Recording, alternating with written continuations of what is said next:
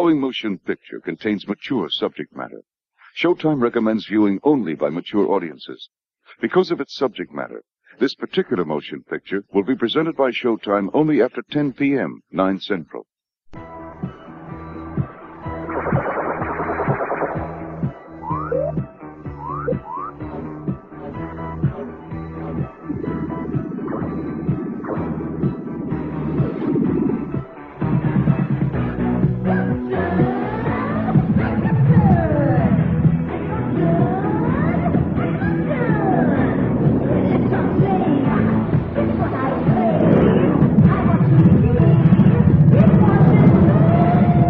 Radiodrome.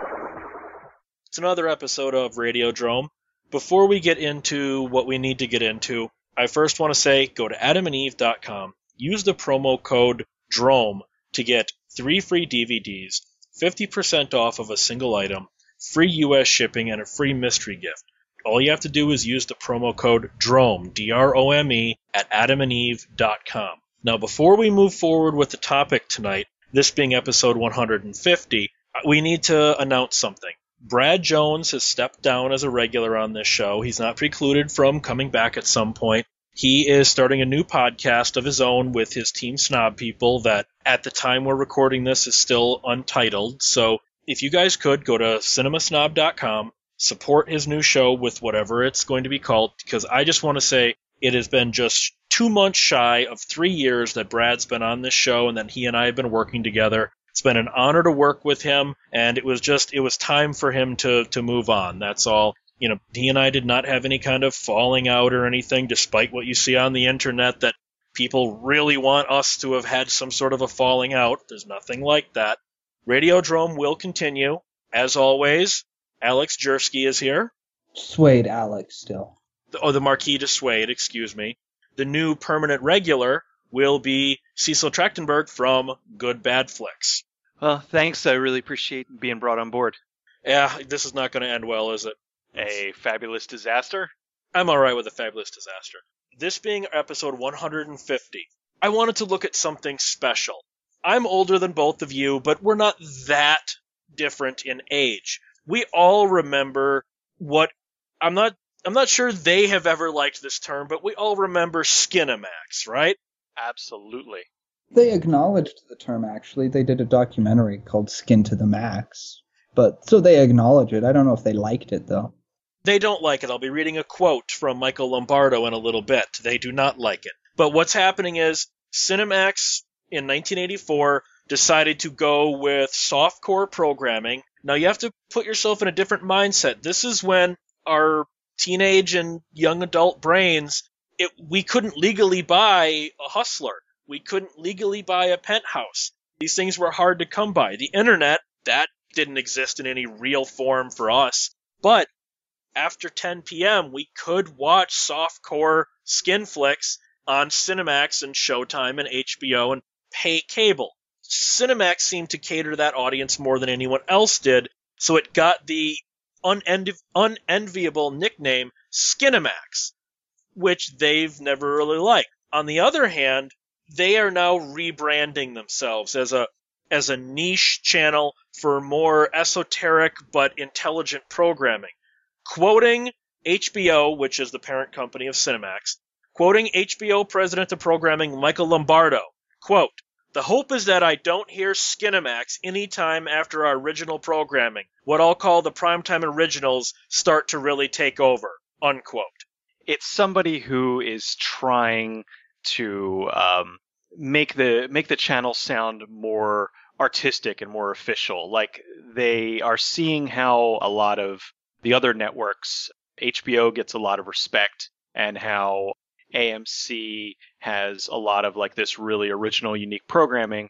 And recently they started to do shows like Strike Back and shows that were To a be little fair, I'll interrupt you on that one. To be fair, Strike Back is not an actual original. It's one of those we bought it from the BBC, so it's only original in the US. Oh, ah, they oh, so they duped me on that one. Yeah, I'm usually- Strike Back actually aired in England over a year before it does in on Cinemax here. Ah, because I'm usually really good at picking out that. Because I had somebody today that was telling me I had to watch this Hulu original show called Misfits, and I'm like, this sounds like a show from the BBC, and I look it up, and I'm like, yep, it's you know, so oh, well, I had no idea, but well, anyway, but the point still is that I have a feeling that they're trying to get into more award-winning quote unquote stuff and they want to get away from their old branding, which I think is kind of dumb because, you know, you've got 24 hours in a day to fill and I'm sure that a lot of those late night programming shows got decent amount of a decent amount of viewers and there were a lot of people that just it's like ah you know what? I don't feel like watching anything too thought provoking ah, i'll watch the hills have thighs you know for the hell of it. It just seems that they're um i don't know they're, they're trying to be a little too you know get getting away from their roots so i i, I don't like it I'll agree with Cecil that there is a lot of programming to fill. That trying to fill that after dark, which is what it was before, what they called it before, is going to be is hard because especially since Cinemax has like eight channels now. With Cinemax, I appreciate that they are moving in a different direction. There really is not, as you pointed out, Josh, with all the internet and everything. There's not as strong a market for softcore pro, pro, eh, softcore programming anymore. No, So- there there isn't, and I think that that is one of the reasons. But at the same time, was there really that much of an interest, say even five years ago, and yet they still trudged on with this? That that you know, I remember my wife and I stumbled across Busty Cops Go Hawaiian, and I was surprised. I'm like, they still make these soft cores in the age of the internet. Maybe I've become desensitized. Kind of forgot that softcore still had a market for new movies. You know?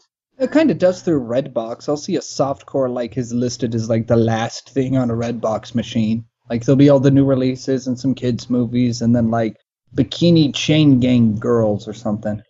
Well, the thing is, too, uh, they take them, and a lot of the softcore people are actual porn actors. So it's kind of like, I guess, what they do in their off time. It's like they make, they'll make like five in a row and then sell them to Cinemax and Showtime.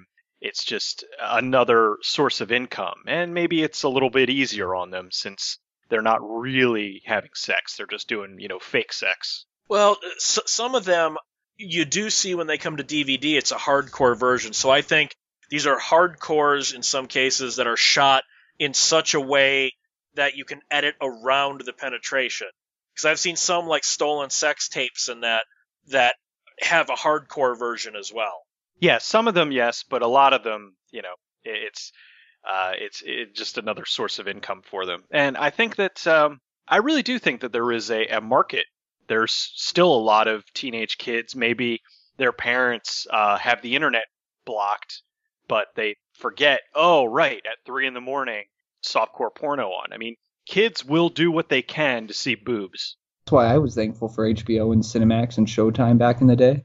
Speaking of that, let's talk about what these channels used to be like and how they have changed and how they have maybe not necessarily evolved properly to the to the emerging market. Because the first major one was HBO. There was pay cable prior to HBO where you'd be able to just order a specific movie or on regional cable systems, you'd be able to, hey, I, I, I really would like to get Star Wars or, or Damnation Alley or whatever the movie was, and you would just pay to have that streamed right to your ancient cable box. Technically, HBO was the second channel that that said we will offer nonstop uncut movies, but they were the first national channel. Before that, there was Z Channel, which came on the air a few months before HBO, but that was localized in Los Angeles only. So they were the first real pay cable channel, but HBO went nationwide. HBO was really great back in the day because there were a lot of shows that, uh, or a lot of movies and stuff that just I never was able to see uh, in the theater. And their whole thing, I mean, HBO was home box office. So it was taking movies, putting them, you know, in the home. And it is funny though, because back then, I mean, now people are so spoiled with movies. It's like, uh, you know, three months after they hit the theater, you know, they're on DVD, and then a couple months later, they're on cable. Where back then, it was like years before uh, they would finally hit cable. And uh, I think that um, they had a really good concept, obviously. I mean, it made them billionaires over the years.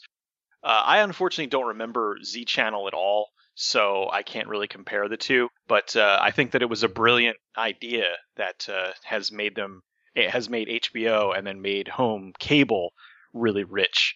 And they've since perverted it and gotten a lot more awful over the years, but we can get into that later.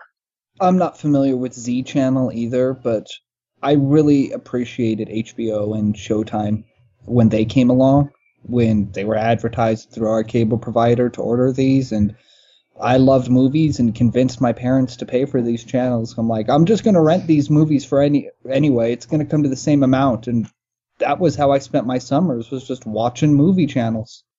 And don't you have sort of an amusing story about buy the movie, buy the movie kind of thing? Oh, the pay per view channels? Well, they weren't even channels. You'd see the there was a channel that played the advertisements, and it'd be like, if you'd like to order this movie at this time, call this phone number. Well, that phone number to call was one digit off of my home phone number growing up. So we'd have a lot of people calling to order movies.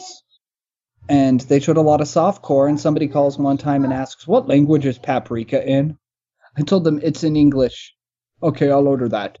All right, it's ordered.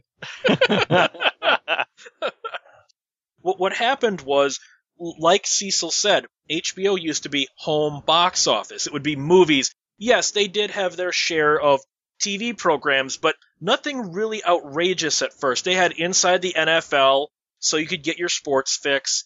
They had Video Jukebox, which was right when MTV came in, a music video series. They had the documentary series America Undercover, and then their first original series, The Hitchhiker, in 1983, in the, in the same year, Ray Bradbury Theater, which each only ran for three episodes as sort of a test season, if you will. And then they also had the news parody program, not necessarily the news. They had the kids programming, Fraggle Rock, Encyclopedia Brown. You had the sports sitcom, First and Ten. You you had these kind of things. So they were trying to hit a different audience, whereas Z Channel was more of the the film nerd audience. Z Channel was where at 7 p.m. they'd show Empire Strikes Back, and then at 9 p.m they would show some strange Herzog film followed by a Klaus Kinski movie. HBO was showing the relatively mainstream stuff, the Emilio Estevez movies, things like that. Z Channel was showing the real, almost art house stuff mixed in with some mainstream stuff. Showtime, which in the movie channel, which is a Showtime subsidiary, and Cinemax, which is an HBO subsidiary, were basically all showing the same kind of movies. When it got really funny when due to licensing rights, sequels would be on different channels. For instance, like Beastmaster would be owned by HBO, but Beastmaster 2 would be owned by Showtime. Well, to be fair, you really only needed to watch the first Beastmaster. It was it was unique and it's funny because I like I said earlier, I didn't I never heard of Z Channel and the I know the kid me would have hated it but the adult me probably would have really dug that. It's like, oh, cool. You know, you'll watch a mainstream film and then watch some real unique artsy film. Like, I mean, that would have been See, pretty so awesome. Z Channel is the place that the that the director's cut of Heaven's Gate debuted. Really? They were the first ones to ever show Heaven's Gate in its director's cut.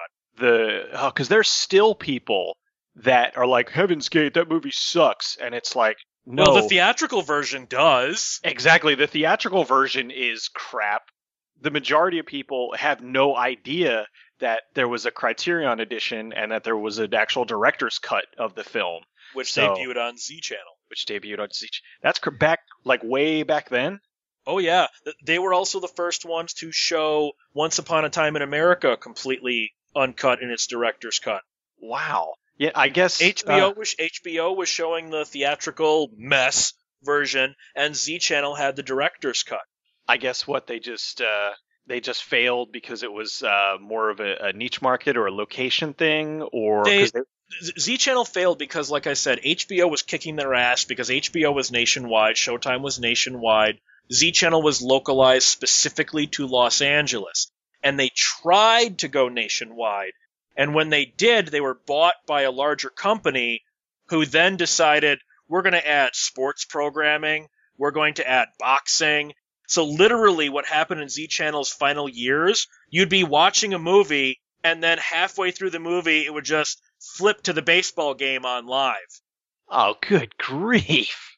and whatnot. And it, because the sports programming was more popular than the movies, so the movie lovers started to drop Z Channel because it was becoming a sporting pro, a sporting channel.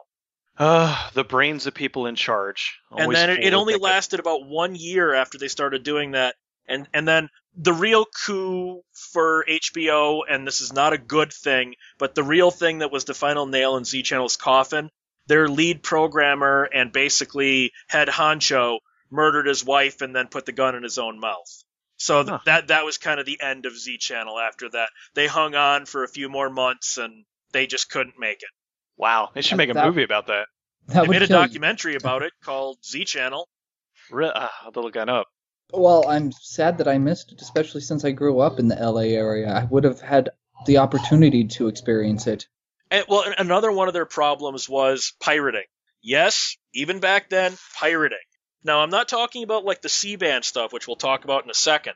What happened was there were so many cable systems that were willing to hook you up for free, and one of the re- one of the reasons they were able to find out just how many people were pirating Z Channel, if you subscribed to Z Channel, you got a monthly magazine called the Z Channel Magazine and it had movie reviews and interviews and a lot of original content.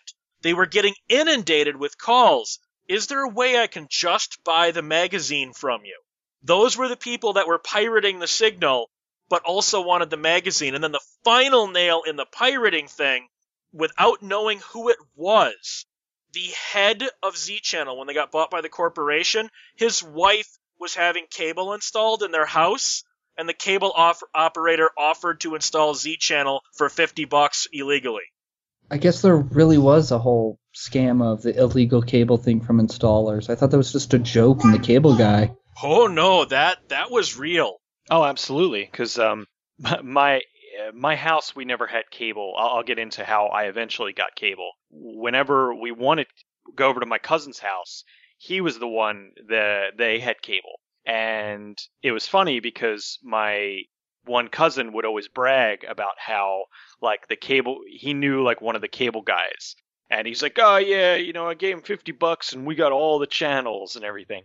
And that was back when they had the uh, the giant cable uh, controller that had like the switches on it and it had like a wood lining on it. Uh, if you you probably remember that, uh, I uh, it was it was like a remote, but it was like a wired remote, and it, like each button had a different channel that you'd switch to, and it was oh god, that was mid '80s, I believe. And yeah, he used to always brag about how he got all the channels, and they only paid like basic, but they got uh, extended basic and everything else. Although it's funny that their extended basic back then was HBO, Cinemax, uh, Showtime, and I think like maybe one other pay channel. Whereas now, you know, there's 80 gajillion different Well, channel yeah. versions. It was pretty easy to steal cable if you knew what you were doing. I I, I lived next door to somebody who was able to literally just splice into the neighbor's feed. He just literally was able to splice wires into that, route it into his house, and he was getting whatever they were paying for. Wow. But then you also had C-band piracy. So what happened is the C-band then came in. C-band are those big, huge dishes, like out of contact, although not to that actual size, that were in people's yards. C-band, Like in Stay Tuned? yes, like in Stay Tuned, except that these don't get signals from hell. The C-band dishes, this isn't technically piracy. The channels did not encode their signal. If you knew what transponder they were on, if you knew what frequency were, they were on, and you were in line with that satellite, you were able to just get their programming. And so people were technically, according to HBO, stealing HBO from them because C-band users were able to get the channel without paying for it. So then they started scrambling their signal. So then the C-band company sold descramblers. And this just kept going on and on until HBO finally won and the C-band distributors were basically said, no, this is enabling piracy. If people want HBO, they can pay for HBO. And you had, of course, the Captain Midnight incident during Falcon and the Snowman and that, which is kind of funny, but we won't go into that. When when people really think of cable, you got to remember we're talking to people right here that have grown up where this kind of thing's always existed. Just remember what it was like to be able to watch a movie that was uncut. You could see the boobs. The swearing wasn't edited out like on WGN. There was no commercials during the movie. Do you remember just how liberating that was in the age when a VCR was $900, so renting it was not a real option? Oh, it was fantastic. My my parents, my my mother especially, just hated cable for whatever reason. So when I was in high school, I went to my father and I was like, "Hey, look, you know, I'm old enough. I have my own job. I know you guys don't want cable, so I'm going to get cable installed directly into my room." And he was like, "Fine. You pay for it. Do whatever you want." So I went and had cable installed directly into my room. First, like after they installed it, I actually had to work that day, but I came home. The first thing I watched was Night Eyes 3 and that was the Shannon Tweed, Shannon, um, or sorry, Shannon Tweed, Tracy Tweed movie, and it was wonderful. The- the- when, the, when we got pay cable, the first thing we watched was Alien. They were just Ah, they were just landing on LV 426 when the cable box turned on, and it was just glorious. See, the clown is a treasure that will last a lifetime. Cable. And you get the It's more wonderful than I dared hope. First thing I watched was 976 Evil 2. Blah! Not even the first one. Ah. No. We got all the movie channels, and I would spend my weekends going through the TV guide that came in the newspaper, and they had like the list of upcoming movies in the back for that week. And I would just circle all the ones I wanted to watch, and I would just make a whole itinerary for the VCR for the whole week. Yep, we used to do that too. And you know, in, quite a few episodes back, Brian Lewis and I looked at that 1990 HBO Cinemax guide for September. One of the funny things was just how many weird, off the wall, and I'm saying this to this day in 2013, that still never got VHS releases, let alone DVD release movies that these channels used to show. Because they because as we pointed out earlier, you had 24 hours you had to fill that they would have they basically took anything, anything. Because you, you had you had a weird roadblock. Because a lot of the major studios, Warner Brothers, Paramount, Fox, and whatnot, they were already selling their movies to network TV. They wouldn't sell to cable. They didn't want HBO to have their ma- their big A-list titles. So HBO, Showtime, and that really got the cast-offs, which is the movies we grew up on. That's that's where I've seen. All, that's where my warehouse of useless movie knowledge comes from. These channels. That's where I watch these things, combined with home video. Yeah, there were plenty of movies that I couldn't find at any video store that I'd read about that I really wanted to see, and then I'd see it coming on some movie channel, and it'd be like, finally, I can see this Andy Warhol movie. Yeah, same thing. There were uh, a lot of just oddball movies that um, were not available for rent, and they were only on the pay cable channels at just odd times of the year or odd times of the evening. I would set my VCR and uh, record them, and, and then just would be glorified at you know, oh, this is so awesome, and then that I finally get to see this movie, and it ends up being some horrible piece of crap. But I loved it because there was that effort that went into actually trying to track down, you know, getting a TV guide or, or whatever and finding out, okay, good, this is finally airing and then recording it and watching it. Yeah, the uh, the old cable experience, it was uh, it, it it was a, a, a it was a treasure trove back then. And then you also saw, as we started to get into the early 90s, you saw a strange transition take place with HBO and Showtime specifically. Movie Channel and Cinemax were always kind of the bastard children of those two. That those were the ones where you still were able to see the weird stuff, such as that's why you know the Skinemax movies never really played on HBO. The movies Joe Bob Briggs would show on Movie Channel, you never really saw on Showtime you saw this strange thing where HBO and Showtime, and you'd think theoretically they would have gone the opposite of this route. They wanted to become more mainstream. So you would think as these movies start to come out on home video, you would start you would stop showing them as much on your channel because people can just rent them so you would want to show something weirder that people can't rent as our you would think the selling point would have become we've got the movies you can't rent. But just the opposite happened. Oh new harrison ford movie's out on video? Well it's on hbo now. Oh the, the new james woods movie's out on video? Well it's on hbo now. And they started to push out the weirder content for the same stuff you could get at the video store. Am i the only one that sees that as kind of a ridiculous policy that should have gone the other direction? Well, they kind of did go in that direction with having TV series. Yes, but their TV series at that point still had not taken over yet. Now HBO is all TV. I mean, seriously, just try and find a damn movie on HBO anymore. No, it's all reruns of The Sopranos and Boardwalk Empire and this and this and that. It's all TV. And if that's Yeah. what you want, fine, but you were supposed to be a movie channel. I never missed an episode of Red Shoe Diaries back then. That was Showtime. The thing i mean for for me and you having hbo go more in the direction of the weird stuff would appeal more to us. Like i know i would have loved for them to do that, done that. One of the reasons why they're the juggernaut that they are today is because they did embrace the mainstream. You have to remember that there are a lot of people out there they'll look at a movie and they'll just look at the box cover. It'll be like oh who's in this movie you know, oh, it's got uh, George Clooney in it. Okay, well, what's it about? Who cares? Let's watch it. You know, because automatically a big star equals that it's a mainstream production. So if they were to pop up uh, a movie that has nobody that they recognize in it, they would skip that. Versus somebody, you know, like me or you, we would gravitate more towards something like that as as opposed to the mainstream production.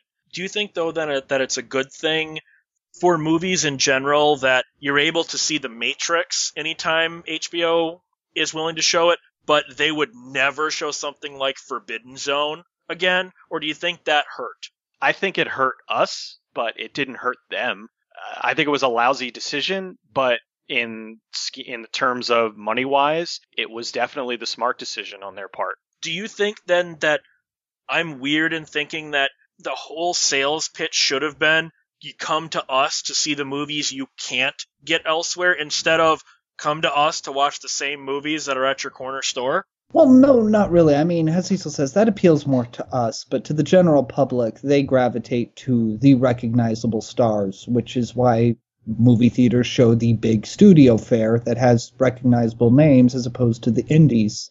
As the cable channel started to expand, you know, I'd gravitate more towards their expansion networks like HBO 2 or Showtime 2, and Cinemax had like different themed channels that came out where they'd show the the more obscure stuff. Like their flagship channel was all Hollywood, but you'd get their more offbeat stuff on those expansion channels for a while.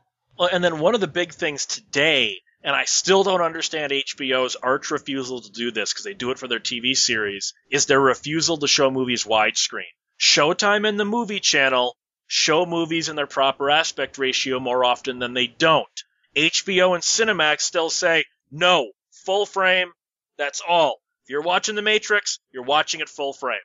What is the thought process behind that? That even in the age of video, we're not going to adopt widescreen. Until recently, you know, nowadays everybody has a widescreen TV, so it's a pointless thing to not have it widescreen nowadays. But back then, you know, your TV had a ratio of 4 3, and there were people that were bothered by the black bars. I know Martha hates widescreen because she hates the black bars. Uh, and this comes up to something that is completely timely.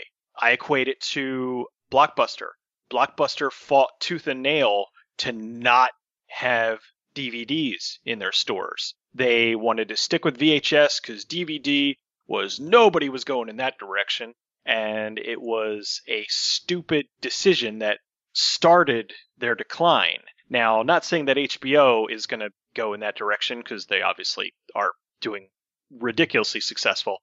Them not adopting widescreen, them sticking with full frame is just stupid. It's some somebody who probably is saying, "Oh, well, there's still a lot of uh, people who have four three TVs. They don't have widescreen, so we have to we have to cater to them too." I mean, that's why you're watching like shows on regular TV, and even though the show is in widescreen and uh, you know it's on an HD channel, they still will move. They'll still move their channel bug like a foot into your screen so that the people that are watching, you know, the widescreen production on their 4.3 TV are still getting the little network bug in the corner.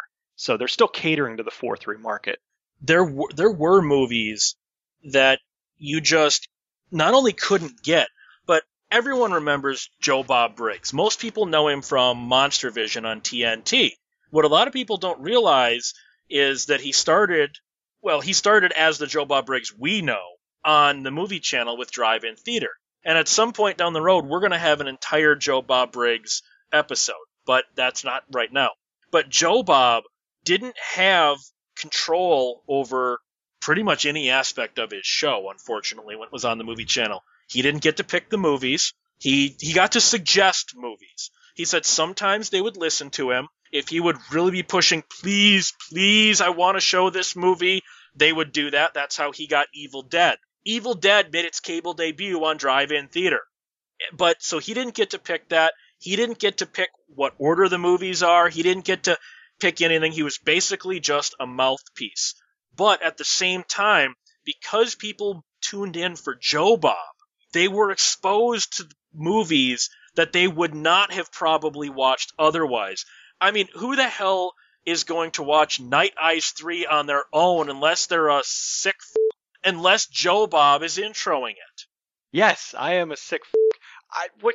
Yeah, hey, I was a big fan of Shannon Tweed, and uh, and then when I found out that she had a redheaded sister, I was like, absolutely, I am gonna watch this. For me, that was a no-brainer. But yeah, I, I had uh, Joe Bob Briggs introduced me to so many movies because back then we didn't have the internet, so everything was pretty much word of mouth what you saw on television. Hey, this guy who I really like recommended this really oddball movie. So I'm going to go uh, to the video store and try to rent it, or I'm going to see if it's on cable, or uh, you know just track it down in one way or another. I love the fact that you know we had guys like Joe Bob back then, because I probably wouldn't have uh, quite the broad appeal I have now if not for uh, somebody like him recommending all these movies week after week. Oh, I started with Monster Vision. I want to go back and find copies of Drive-In Theater to watch them. Sorry, uh, I have a hundred or so episodes on tape. You've got everything on tape, but I've seen some transcripts. It's basically the same show that Monster Vision was. With with fewer breaks because the movies were shown uncut.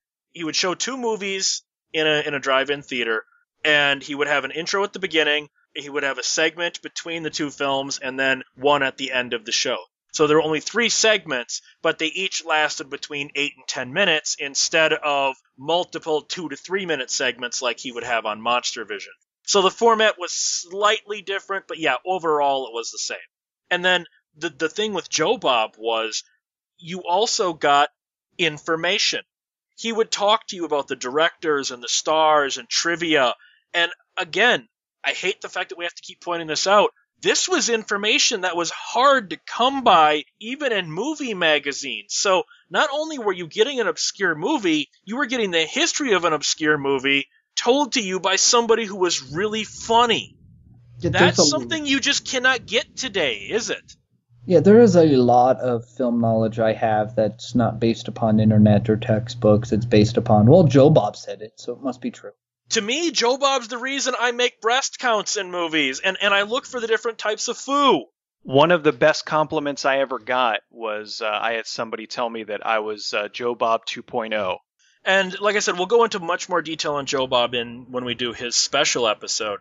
But basically, he also kind of fell to rebranding, like what Cinemax is doing right now by getting rid of Skinemax. For whatever reason, the new movie channel president that came in said, I don't like this kind of programming. He, he called the programming, the type of drive in theater movies, trash. It goes back to what we were saying about HBO and Showtime going more mainstream. He thought these movies were trash and they were not attracting, quote, the target audience we want to be paying for the movie channel. So he wanted the channel to go more mainstream, and that was one of many reasons that drive-in theater got canceled. Ironically enough, drive-in theater, because the movies were different lengths, the four and a half to five hours that drive-in theater ran were always the highest rated that the movie channel has ever had. I think that's just idiotic for the new president to come in. Yeah, I don't care that people watch it. That's not the audience we want. Do you think that was sort of the pervasive attitude that HBO also had with their whole, we don't want to be showing brain damage and Return of the Living Dead anymore. We'd rather show Bridges of Madison County because it gets us a, quote, better clientele? Well, HBO is notorious for canceling shows that aren't up to their particular standards, regardless of ratings. Uh, I mean, Louis C.K. had a show a few years back called uh, Lucky Louie that was genuinely funny. He got really good ratings on the show, and uh, HBO decided to cancel it because it didn't get nominated for any awards. And their mindset was, well, we only want to make award-winning shows. And I know it's not. I know it's not HBO. Joe Bob Briggs won multiple Cable Ace awards for drive-in theater, and they still wanted him gone because of the clientele thing. Do they still do Cable Ace Awards? I don't know if they still do, but this is the '80s, so they did then. Okay, the Cable Ace Award still meant something then. Okay, Jowski. Well, also, I mean, in, in the case of that, I mean, you're getting a personality who's winning awards, but they're still pro- looking at it from a programming perspective. That's the dirty secret that they don't want to be affiliated uh, with their channel. Kind of like how um, Paramount, time and time again, was trying to dump the Friday the 13th movies. Even though they were constantly making the money, they were low, you know, low cost to make, and they got a high return. They were embarrassed by them because it was like their dirty little moneymaker. So with Joe Bob and his show, even though he did win awards and it got a lot of ratings, it was almost like they just didn't want to be affiliated with that. So by therefore by dumping them uh, or dumping him and putting uh, more mainstream stuff in place, that somehow made the channel in their eyes better. Well, it's not even that it brings in a better class of people. It just brings in a wider class of people because you could be getting great ratings from a niche market, but your niche market is going to cap out at that niche. You apply to the general public, you have a higher potential for greater returns than you do a guaranteed potential from a niche market. But then you also have ones where they took something that was working and then tried to mainstream it and ended up killing it, like Ralph Bakshi's Spicy City, which was an animated series, only lasted six episodes for, for its first season. It was basically what if you took segments of heavy metal and let Ralph Bakshi run loose? The first season did well. It did quite well in ratings and it was picked up for a second season. HBO executives point blank told Ralph Bakshi, "We don't like the writing. We're gonna we're gonna fire your writing staff and bring in their words, sitcom writers to jazz up the show." And Bakshi just went, "Fuck you then. I'm not doing it. Either we do it my way or I don't even want to do it." And HBO kept trying to talk to him. But but see, we can have a real hit show here if you just let us mainstream it. That's the attitude we were dealing with even as late as the late 90s. So we were already starting to see the paradigm shift, weren't we? Yeah, it's frustrating because there there are executives and the people in charge that just no matter how much you show them, they'll always have the negative perception. They want things to go a certain way, and when something is weird, even though it might be successful, but they can't really quantify it, of course they're going to want to change it. So they're going to want to make it, well, this is kind of a cool idea, but if we take, like you said, uh, sitcom writers and we make it more appealing to the masses, and then the thing would have been they would have done that and then it would have failed miserably. And then they would have just blamed the show. Oh, well, people weren't really into that after all because it was too weird. I do think part of it, though, Cecil, is the fact that they looked at it as, well, we got our money's worth out of Spicy City. I think they looked at it as sort of like this. Well, we made a million dollars, but if we mainstreamed it, we could have made five million dollars. So to them, they weren't looking at it as we made a million dollars. They were looking at it as we lost four million dollars. Does that make sense? Yeah, that makes sense. I mean, it make, I mean, it makes sense in the fact that it doesn't make sense. You know, it's stupid to us. It's stupid. because it's like they're not they're not looking at it from a rational perspective. They're looking at it from a loss instead of you know, hey, this was weird, but it appealed to people and it was something different. People that look at the art and then there's people that look at dollar signs. And that is a fight that's been around forever. You know, the producer versus the director, you know, the ones that see the art and the, the merit of the pro and any of any project, and then the ones that want to see how many dollar signs they can pull from a project. And well, it's profitable for these other people, so we should do the same thing, right? Well, but then didn't you also kind of have that with Tales from the Crypt, where the first season went over great and had lot of great episodes. And the second season, you started to see more mainstream actors in the roles, more mainstream directors, and it wasn't bad. And then a lot of people don't even remember that show lasted seven seasons and two spin offs. And you just kind of go, really? Because people just stopped caring after a while because it became so mainstream. Nobody was watching those last three seasons of Tales from the Crypt. Nobody watched, even though it was really good, Perversions of Science. Nobody watched Two Fisted Tales, which never got past its pilot stage. Because they were, I mean, when you've got Brad Pitt starring in Two Fisted Tales at the height of his popularity, kind of go, it just doesn't feel like Tales from the Crypt anymore, does it? Yeah, I gotta say, um, Tales from the Crypt, uh, they they did start off strong, and there were in every season there always were a couple of episodes that just were fantastic. It was a lot of crap that you had to weed through, and it always seemed HBO being the celebrity pushers that they are. It was like next week on you know Tales from the Crypt, we've got this guy, you know, we've got Joe Pesci, and then this guy's directing. Although the Joe Pesci episode was freaking awesome, where he played the twins. The best Tales from the Crypt was the Morton Downey Jr. Haunted House episode because I watched that a year or so ago. That's still legitimately freaking creepy. Yeah, that was a really good episode. So there were a lot of memorable, cool episodes that happened throughout the course of the seven seasons, but it really did lose a lot of its luster as time went on. And, and then you also had the spin off, Perversions of Science, which was basically the science fiction version of Tales from the Crypt, which only lasted 13 episodes, maybe five really good ones, which is still not that great of a ratio because there are some perversions of science that are just awful. But, but a show like Perversions of Science utterly failed. I mean, the, the HBO didn't even want to air the last three or four episodes. They were basically burn-offs, which was kind of the sad part. And then, but and this was right in that era where pay channels started to get all of their their TV shows, and they started moving away from movies, which I guess because home video had become so ubiquitous, Netflix was starting up. They had the, what was it, like HBO has what, six different channels now? Showtime's got like five. There's all these alternate channels. And I think they thought we just don't need it anymore. You know, we can just show reruns of Oz and people want that. Why should we pay for movies when we can just show our own product, right? could see why because they've seen the ratings and the positive feedback they've gotten from it. I mean, HBO did have award winning shows that earned them a lot of money, so they saw the potential in that and ran with it.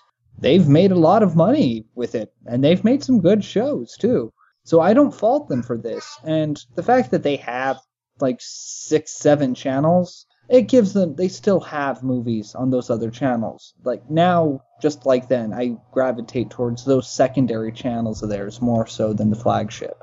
Anyone else remember Roger Corman Presents, where Showtime gave him free reign?